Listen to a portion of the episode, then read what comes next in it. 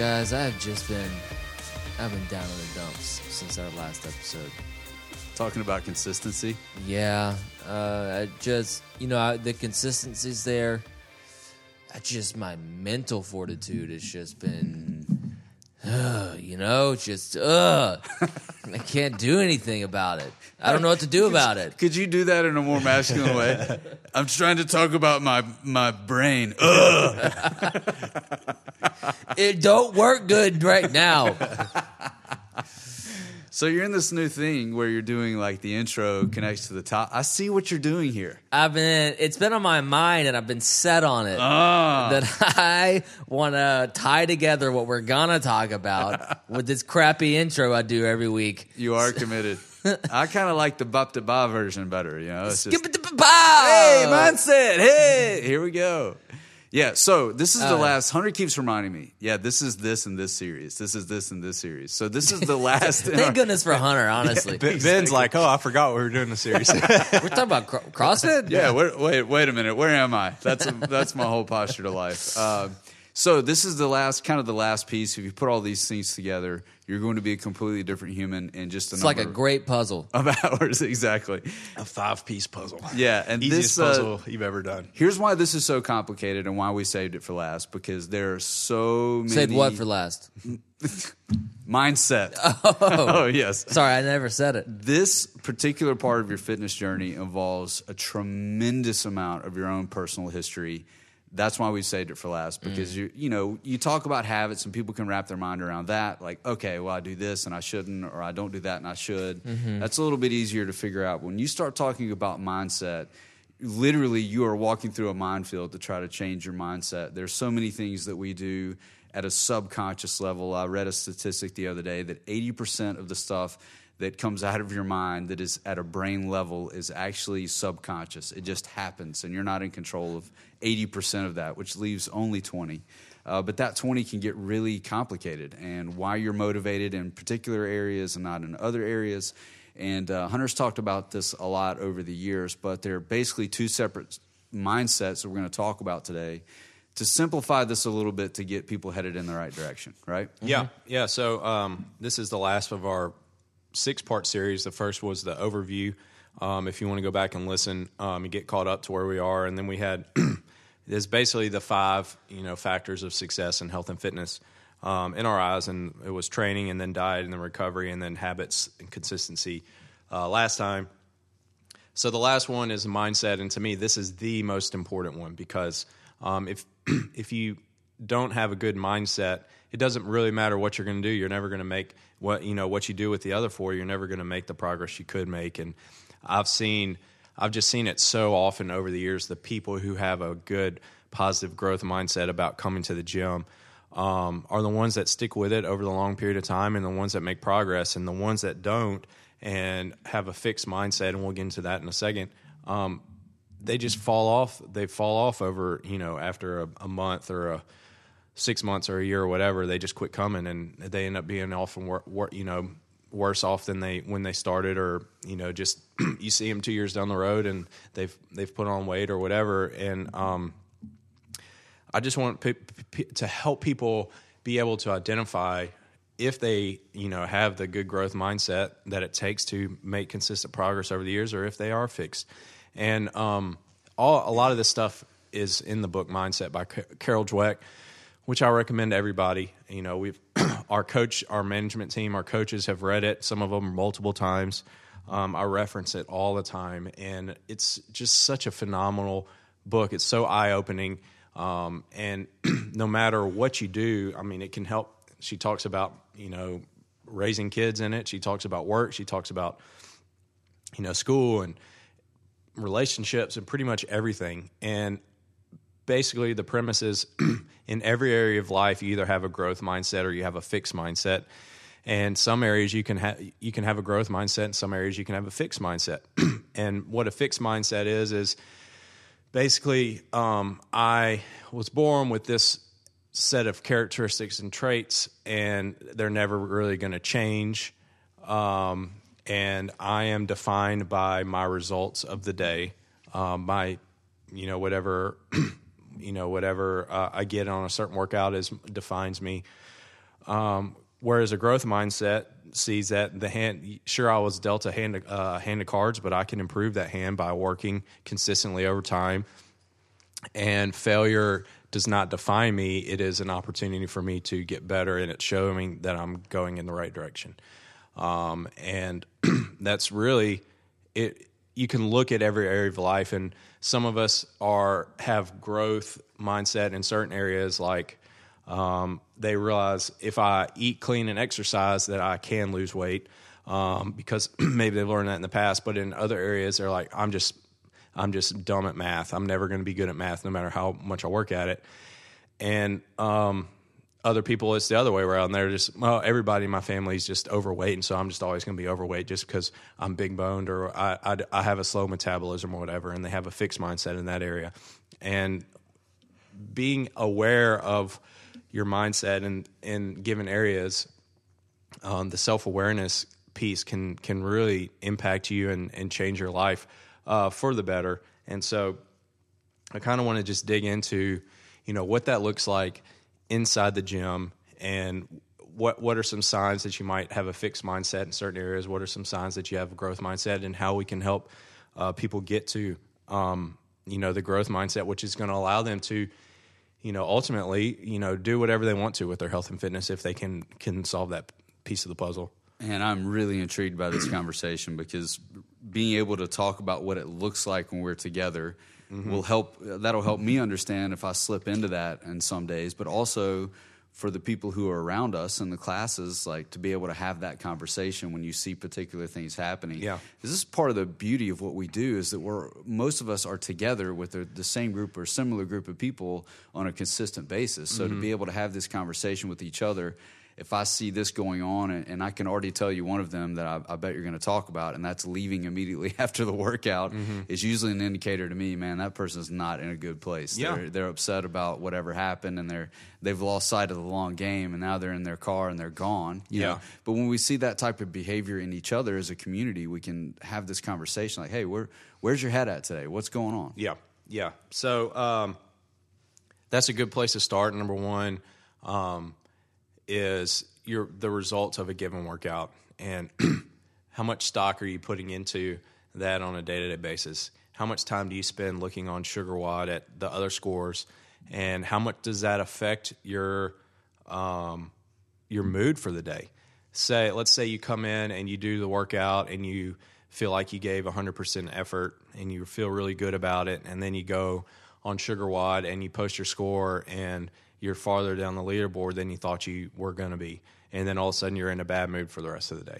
That's definitely indicative of a fixed mindset, because you're taking your value and you're deriving how your workout was based off of where you stack up compared to other people, as opposed to realizing, hey, I gave my best effort today, and that's all that I can do. I can't control what anybody else does. I can't control the quality of reps that they did, whether they did all the reps, or whether they've just been super fit and consistent for a really long period of time, and they just had a really good day. But either way, like that is not a reflection on me at all. What your score is on the workout is not a reflection on me and my effort, and 1 ounce, one iota. And so realizing that at the end of the day, it's really just about me and my journey. And so that's the first one, is how much stock are you putting into SugarWOD? Kayla made a really good post about this the other day on Instagram about, when you post your scores on SugarWOD, are you posting like 3 sentences about why you didn't do as good, or didn't sleep as good, didn't eat, ate bad food for lunch, whatever. You're giving yourself all these excuses of why you didn't get it, what you should have got, as opposed to just post your score and leave it at that. And that's a really good sign if you're putting in these qualifiers on your notes every single day, why you got this, why you got that. It's one thing to put notes for yourself, like this is how I broke things up and this is what I would have done different. But if you're putting all these excuses on there day after day, it shows you're putting way too much stock in the result and not enough in the process and the effort that you gave. And so lack of accountability. Right. So was like just a searing comment right there. You know who you are. So number one is, you know, when you look at SugarWOD and you see somebody beat you, is your first instinct to be happy for them because, man, they did really good on this workout, or is your first instinct to be pissed off because they beat you? And that's just if you're pissed off that somebody else beat you, that shows you're leaning more towards a fixed mindset in the gym, as opposed to their success is not your failure. You know, their retweet. Their success does not diminish you in at all. Their success is like indicative of the hard work they've put in. And yeah, let them be happy. Right. Celebrate them for what they did, and instead of, oh, I don't believe they got that. There's just no way somebody did this workout that fast. Like who are you to judge somebody else for what they did? You know, like that what their score is has nothing to do with you. So that's a first one. Another one, like you said, is, you know, when you finish the workout, are you just putting your stuff up and leaving, or are you sticking around and cheering everybody else on? Because if you're just putting your stuff up and leaving, that just shows everything's all about you, and that's all you care about, and you're not there to help other people and cheer other people on. And, you know, one of our pillars of our gym, our gyms is a supportive community, and we really want to do that and, like, get out of your own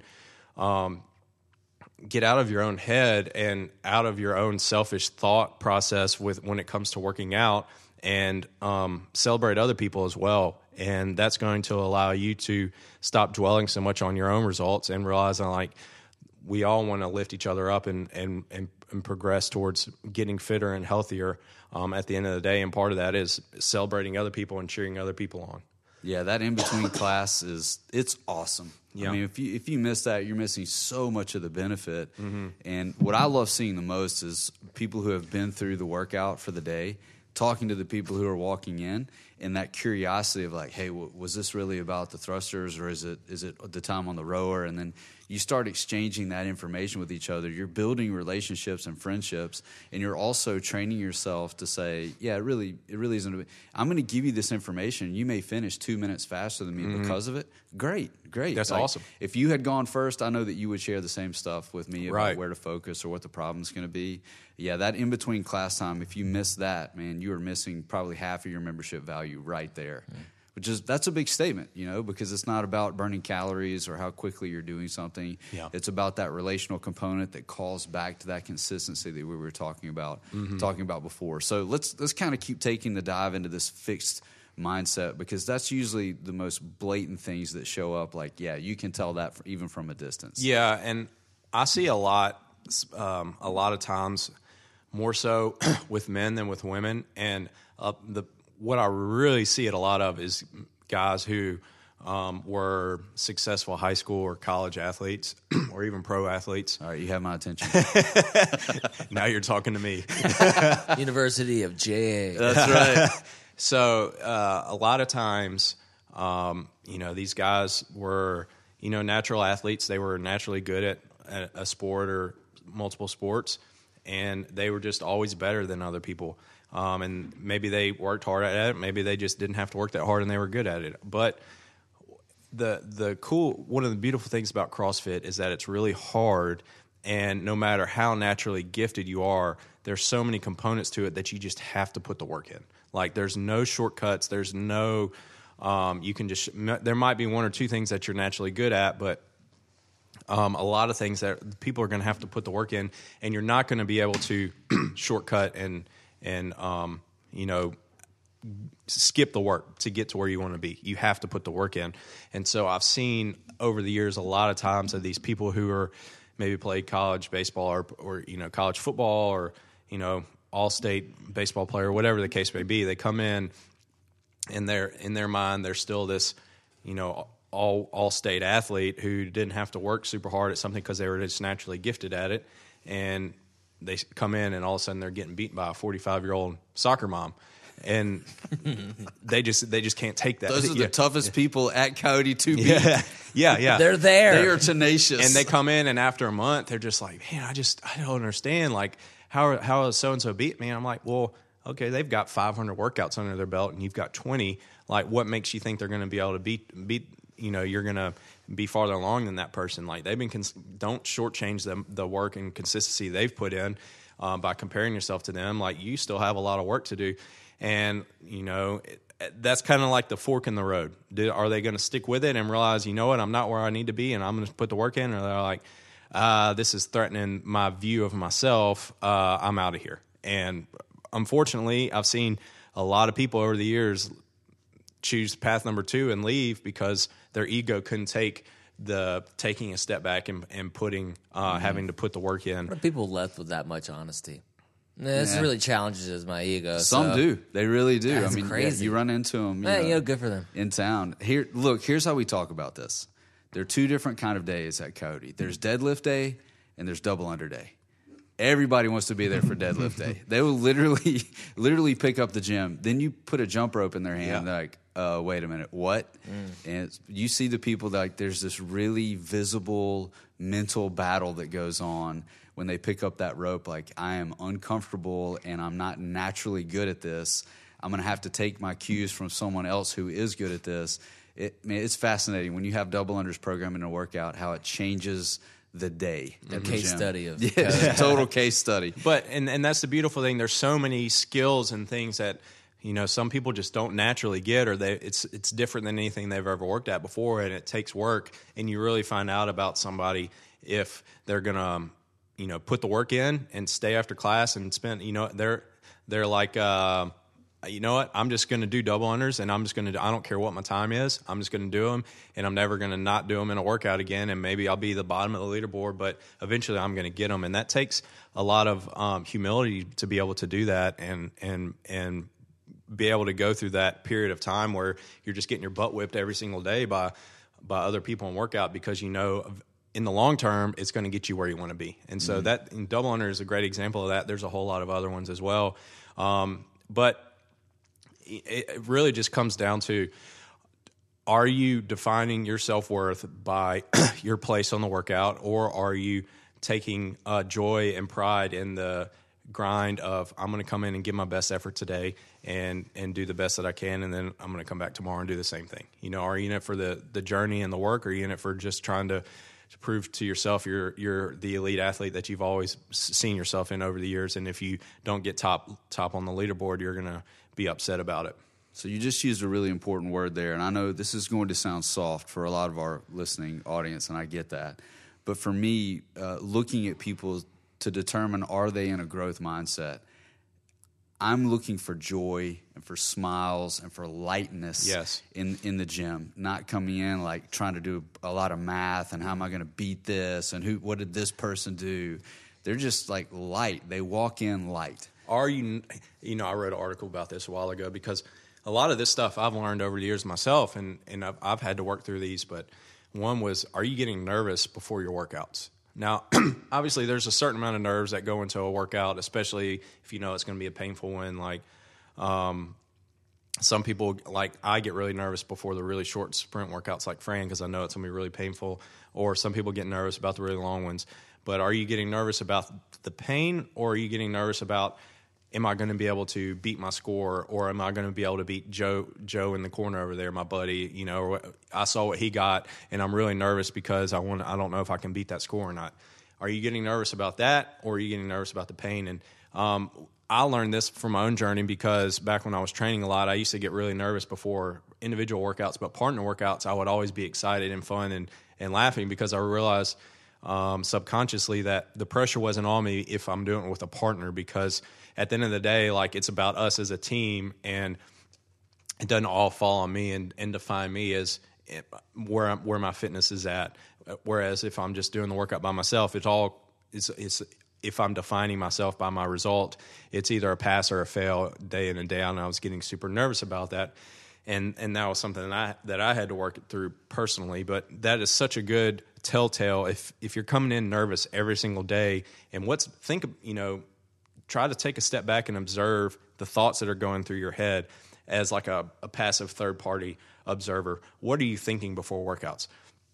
Well, John did this, and John got 324. I got to get 323. I got to get 323. Is that what you're thinking the whole workout? That's just before the workout. That is, in a classic fixed mindset. Or I can watch people in workouts and tell you, you know, if they're constantly looking up at the clock and you can tell they're doing the math in their head, where do I need to be before, if I'm going to beat this person, I need to be finished with this before this, I need to finish with that. Or if they're coming in and they're going straight to the leaderboard and looking at the scores and trying to figure out exactly who got what and what they need to do that, like that's telltale of a fixed mindset. Or, you know, I'm sitting there watching somebody do the reps and it's 10 reps and at 8 they move on to the next thing. I mean, that's just exhibit A, like they're not doing all the reps, or they're trying to, you know, shorten the range of motion to try to go faster, you know, that type of stuff. All of that is so indicative of it. And, you know, that's kind of the obvious stuff. And when you were talking earlier, another one occurred to me is, do people only show up on the days on the workouts that they're good at? You know, There's a lot of people that do that. You know, they'll come in and they'll knock, you know, it seems like every time they post, they knock it out of the park, but they only post once or twice a week.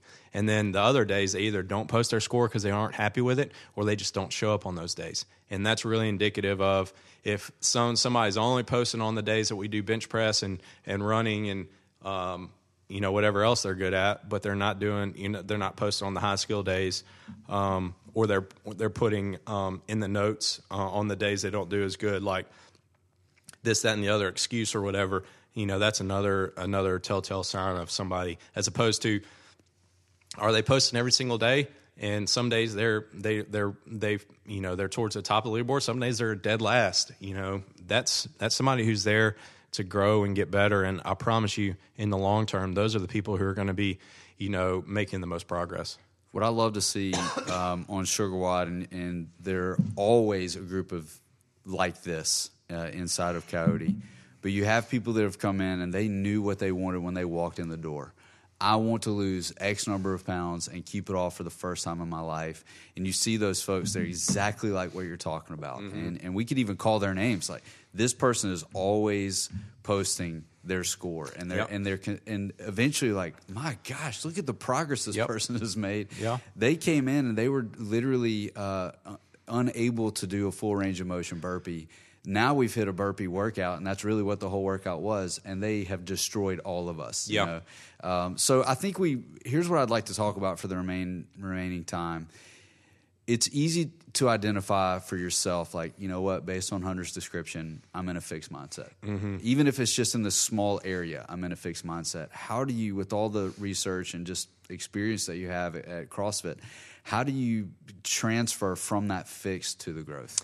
Yeah, so number one, I don't want this episode to come out as condemnation or us coming down and judging people, because that's not the case at all. This is to try to help people make better progress. I mean, it would be evidence of a fixed mindset if you if you felt like you know, I'm the only person not in this. Yeah, right? So, and like I said before, I was definitely guilty of that, especially, you know, what happened with me is I had success early in CrossFit, and then all of a sudden I started being defined as like the CrossFit regional athlete. And then that becomes your identity.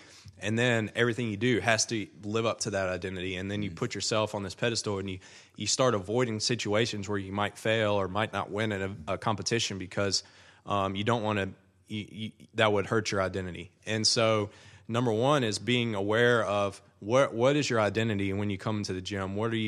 What story are you telling yourself about yourself? Are you the running guy? I'm the weightlifting guy, or whatever. And every time the weightlifting comes up, I got to show out on that. But everything else, I'm just going to kind of avoid or not show up, or I'm going to have something come up at work that day, and I'm going to skip that day. Or are you the guy who is just I'm coming in and I'm grinding every single day, and I'm showing up and I'm giving my best effort. Maybe today I can give 100% of my best effort, and maybe tomorrow I only give 70% because I didn't sleep well and the kids were up all night. But you know what? I'm the guy that's going to show up, and I'm just going to put the work in every single day, and I'm going to be the guy that's going to uplift other people. Mm. I would say taking your focus off of 100% self-centered of you, based off you, and turn it around to, I'm going to come in and give my best effort, but I'm also going to try to, build other people up and cheer other people on and try to uplift them. You know, if you're coming in and you're putting your headphones in so you can listen to your own music because you don't like the music that the gym is playing, or you don't like the specific song that was on, like that is such a self-absorbed mindset. Like, it's all about you. Everything's about you. Whereas if you come in and you are participate and try to be a part of and build a relationship with other people and try to uplift and build up other people and go through the process in the supportive community, which we try to build, that's going, not only is it going to take the pressure off you and your performance, but it's also going to help uplift somebody else. And maybe you might be able to speak something to somebody else in a moment when maybe they had a bad day, and you saying something nice to them, just asking them how their day is going might have really, changed their whole day, you know, just by you saying something nice to them or building them up. So trying to take the focus off of just yourself and your plight, and open it up to, you know, how can I help build somebody up? I'm going to cheer this person on in this workout. I'm not going to put my equipment up till they're done, because I know if I'm working out and somebody else puts their equipment up while I'm in the middle of my workout, that makes me feel like crap. So kind of keeping that in mind. So I feel like I'm trying to pull two things together. You're going to have to say whether I'm wrong or not here, but it feels like the growth mindset is really dialing in that balance of those two words that you use often, of humble and hungry. That's right. That one doesn't overtake the other. You're constantly holding those two things in tension. Being humble is not thinking less of yourself. It's thinking of yourself less. And so it's not thinking, oh, I'm a crappy, you know, I suck at this, I suck at that. That's not humble. Humble is like, Stop thinking about yourself all the time. Take your thoughts and put them on somebody else. Think about somebody else. Like, how are my actions affecting the person next to me? And that's being humble. Humble is what am I doing that's going to help uplift somebody else, as opposed to everything is all about you all the time. That's humble. And hungry is, you know what, I want to try to be a better version of myself every single day. And that means I'm going to come up and I'm going to show the gym and I'm going to give my best effort. And that's all I can do. And realizing that is going to take me to where I want to be, much more than just trying to come in and get the top of the leaderboard every day. And also realizing that if everybody else around me is getting better, that's going to make me better, because it's going to uplift me and bring me to a higher level as well. And like everybody, a rising tide raises all ships, right? So trying to build, you know, if we can get all the ships in the harbor to rise, it's going to rise with me as well, as opposed to trying to push everybody else down to get to the top by myself. That is like a perfect description of the Coyote culture right there in this episode. I love it because it's so true. I've been a benefactor of it. I know so many people listening have felt that same way. Like, man, I'm just better for being around this group of people. So yeah, pursuing that growth mindset could be as easy as sitting down and writing a list, like where have I said I will always this, or it's just going to be this way all the time, and then starting to attack that list. And then you realize there are a lot of people around you attacking the same sort of list. Awesome episode. Love it. We should do more on this, because I think it's that important. Yeah, I agree. Yeah. But we don't have any time. Yeah. Because we have to invite Chase back onto the podcast. I talked in that first segment. Sorry. Way more than I usually do. All right. I have to get my falsetto. Give me a second. Yeah. Outside the box. Ooh, ooh. It's a sweet one. No, sorry. Right. So our motivation there. Yeah, inspiration. Yeah. All right. What do we have today? This feels like... Jingle bell, jingle bell, Hey, it's my Christmas family time. Actually watched Home Alone last night. Really? Yes. Wow. Little known fact, the tall robber, as most people would know him, the tall robber is actually the voice of Kevin in the Wonder Years, the narrator. Really? Yes. Little known fact. So apparently Outside the Box has something to do with Christmas. Yes. Okay. Hunter, are you ready? I'm ready. Let's do it. Good. All right. Top 3 Christmas gifts you did not get. These are the things that were the briar patch that you had to walk through in your childhood. So what is this like? Dead gummit, Shame Mom. On you, caretaker. Yeah. Why didn't you get a second job? So I could have had this. That's kind of where we're at, man. Right? Yeah, I know. Yours is going to be Ugg boots, I know for sure. Yeah. More so, I was more annoyed that my sister had them and I couldn't have them. Okay, top 3. We're going to start with 3. Are you ready to go here? Oh, I'm ready. Okay. Are y'all ready? I am also ready with my number 3. All right, mine comes as like a two-parter. All right, I wanted this thing for one reason and one reason only, and my life at this point in time is proving my lack of benefits. All right, number 3 is a GameCube. All right. Oh, interesting. So I had a PS2 already. All right, I was the benefactor. I got to have my uncle's old one.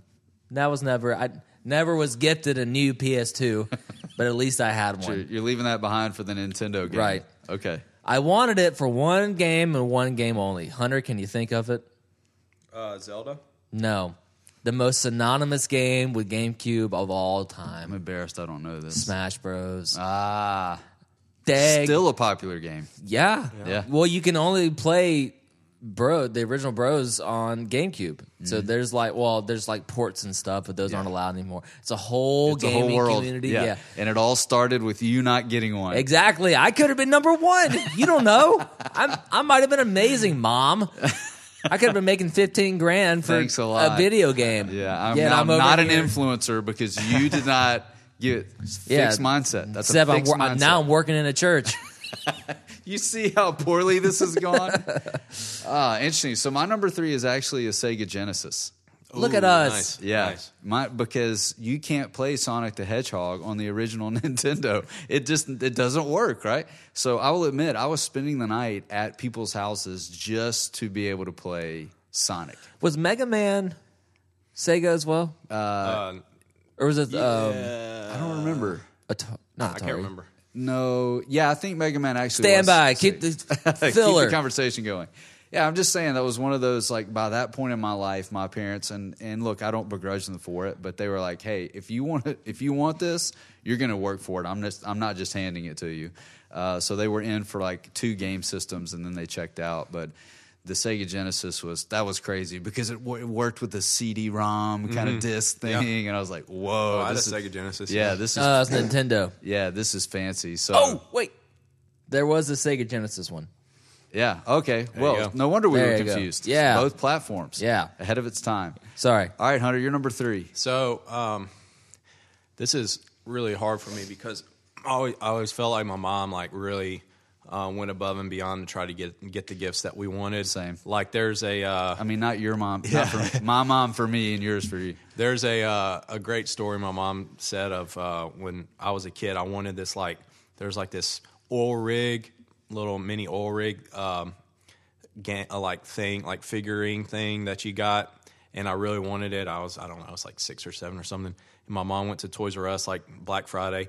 And everybody was running around, and she ran up, and there was one left, and she was about to grab it, and this lady saw her about to grab it and just grabbed it, and she didn't even know what it was, but she saw my mom was going to get it, and my mom just lost it on her, started yelling at her. Way to go, Mom! Yeah. And then the lady was gave it back to my mom, and so my mom ended up getting it. But so she always went above and beyond.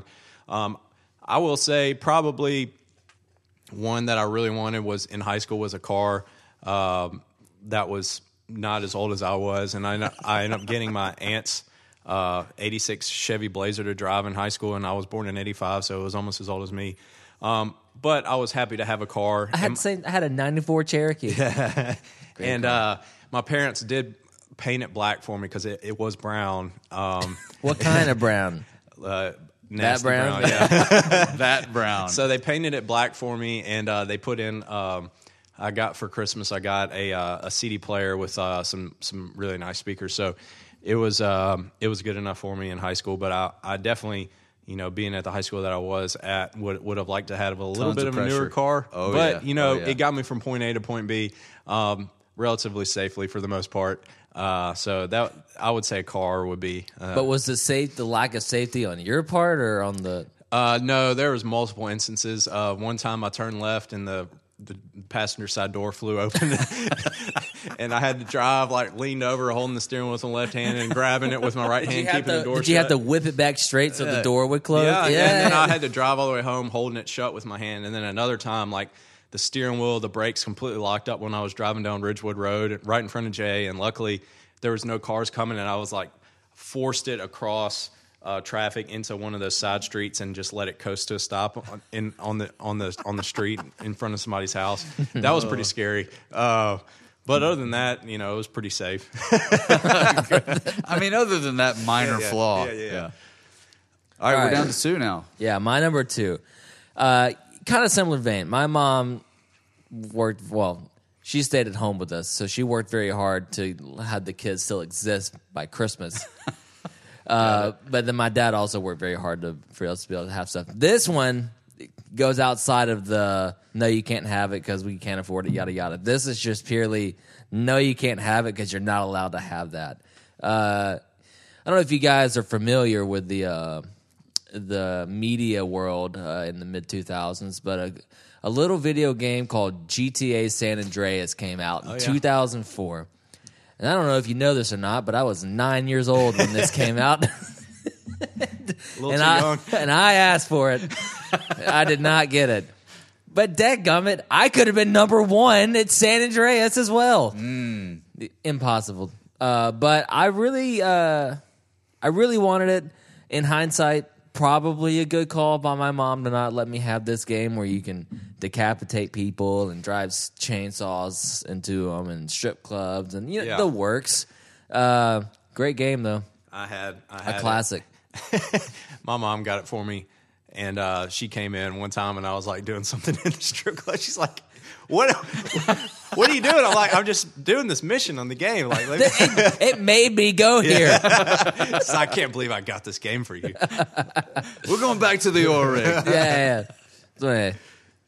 All right, so this is my number two? Yeah. All right, this will also date me. I referenced this movie sparingly, but as a kid, this movie came out called Rad. It was a BMX movie, and you can look it up. It is comically awesome. But I wanted a true dirt bike when I was a kid, and you had to kind of level up to get a bike where the handlebars, the front wheel would spin all the way around. Like at this time in the world, it locked. Like I wanted to be able to, like, because clearly at 175 pounds as a 9-year-old, I could have done crazy air tricks on a bike.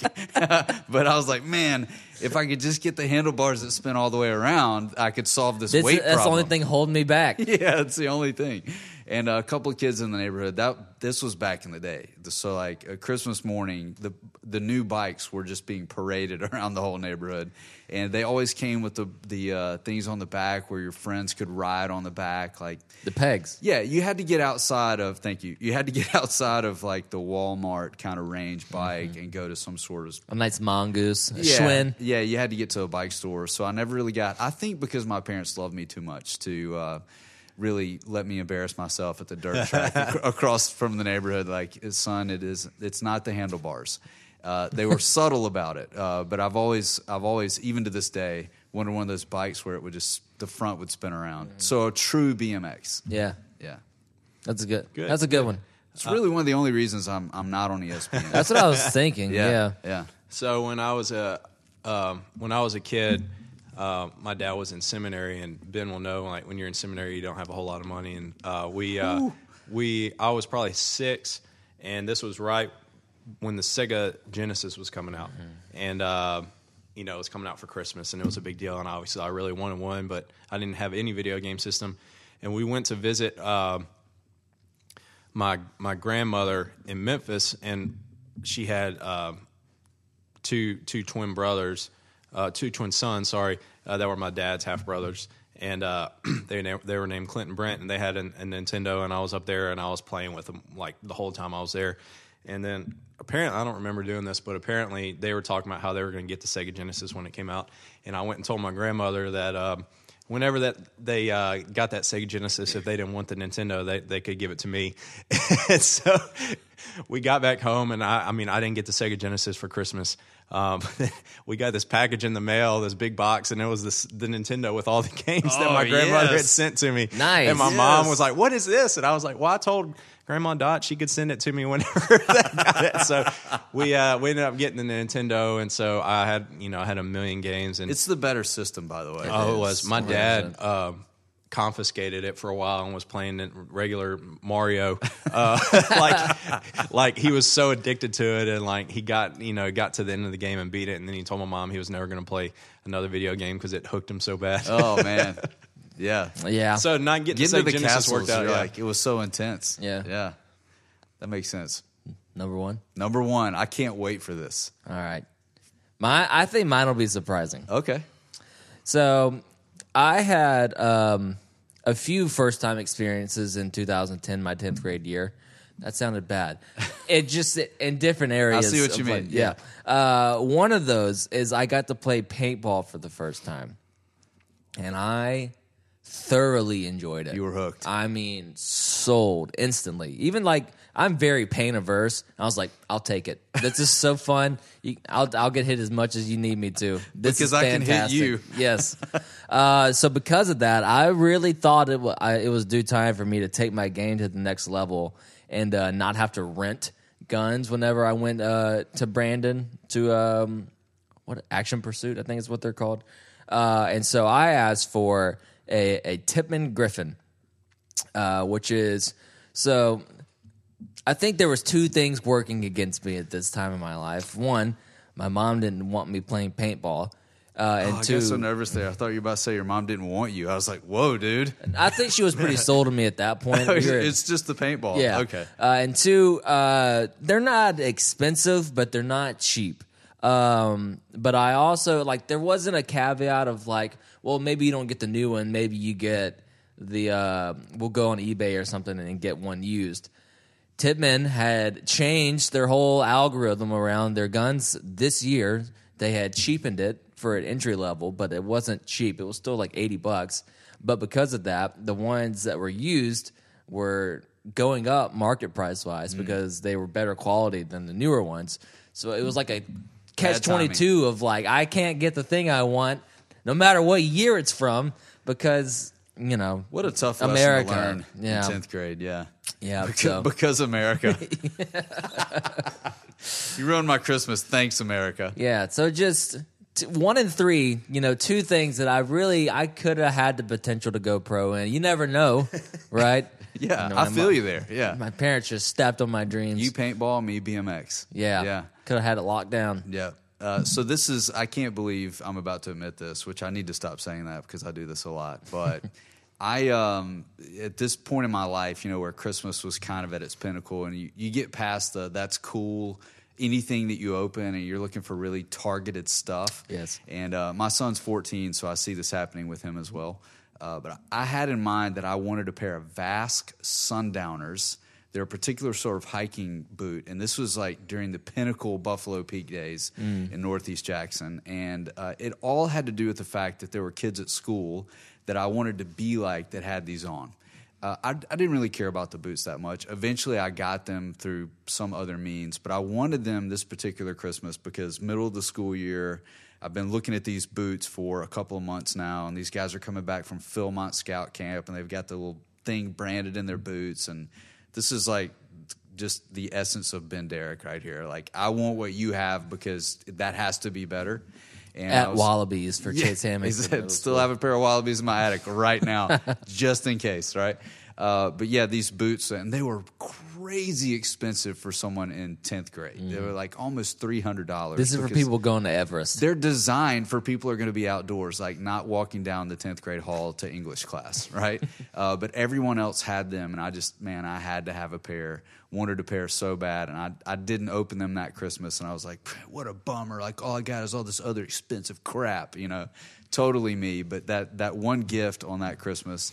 And we had already had a conversation about it. Like, this is the way my mom and dad work. They're like, look, you've mentioned this a few times, not happening. But I thought it may be one of those things like, oh, okay, I see what you're doing. Slick. Yeah, they're like, no, seriously. You're not getting it. Yeah, so it was like a pair of shoes. And they were thinking, you're going to outgrow these anyway. They were right about all of it. Like, so how much were they? Seriously, they were almost $300. Oh, my God. And that was in what year? This would have been 95. Yeah. It's like $1,000 now. Yeah, they were crazy. Thereabout. Yeah, they probably weren't that expensive, but Buffalo Peak just marked them up. Because like, all these J kids are coming in to buy these boots. Like, spike the price, you know? Yeah, Amazon wasn't there to save the day back then. Exactly. That's my number one. I still have a shoe problem to this day, let's be honest. Yeah. But that was a big letdown that year.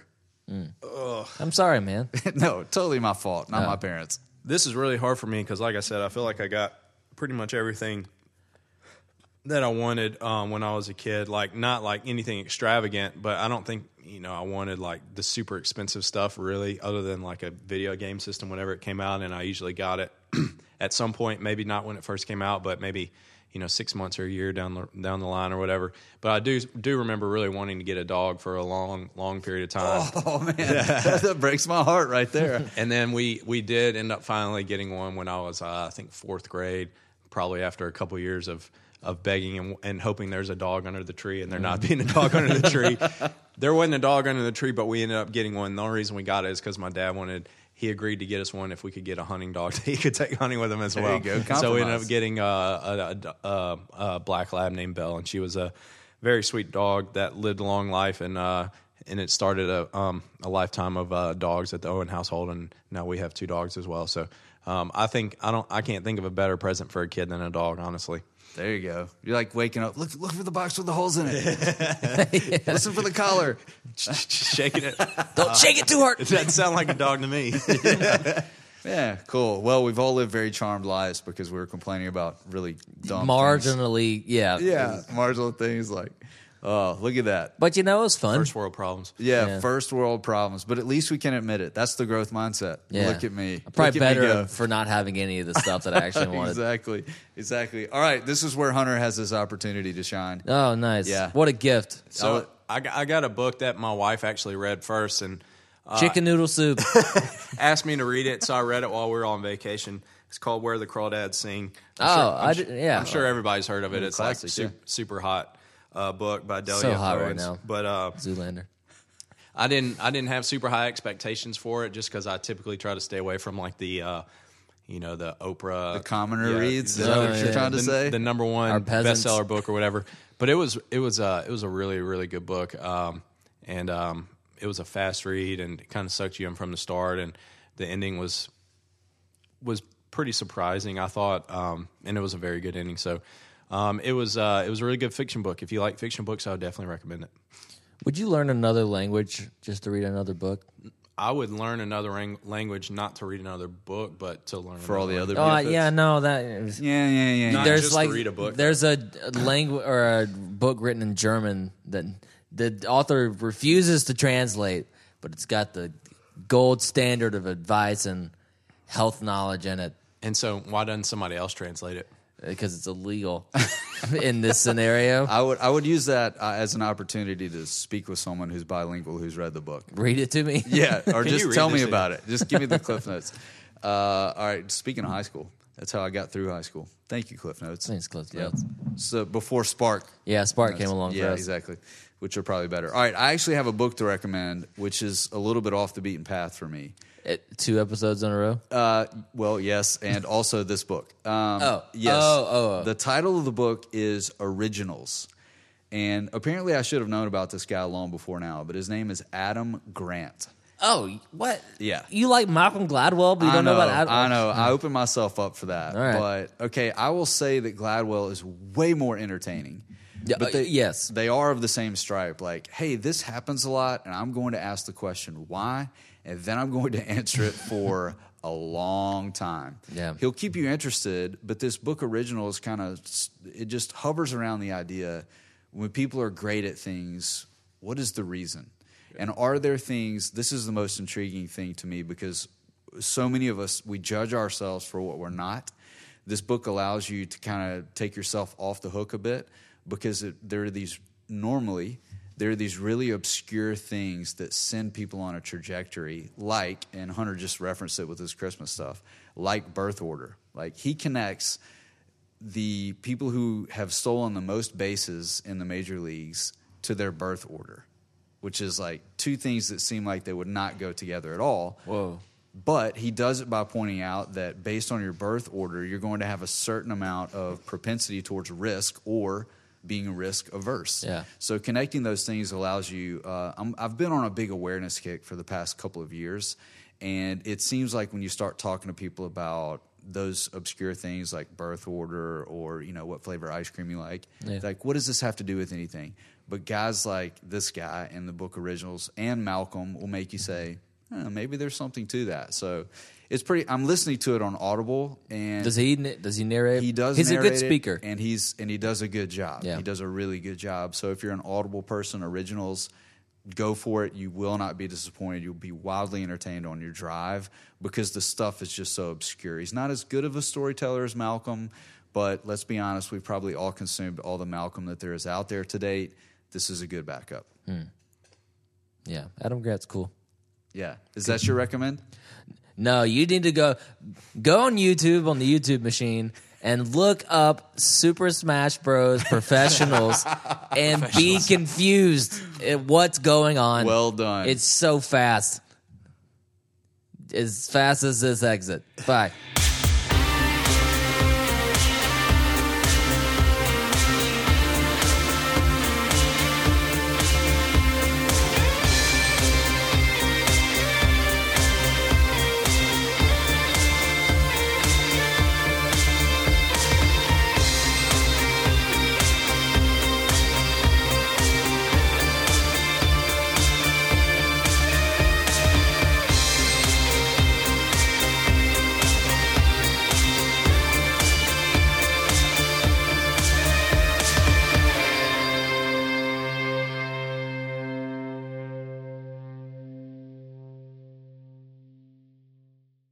Silky smooth sounds.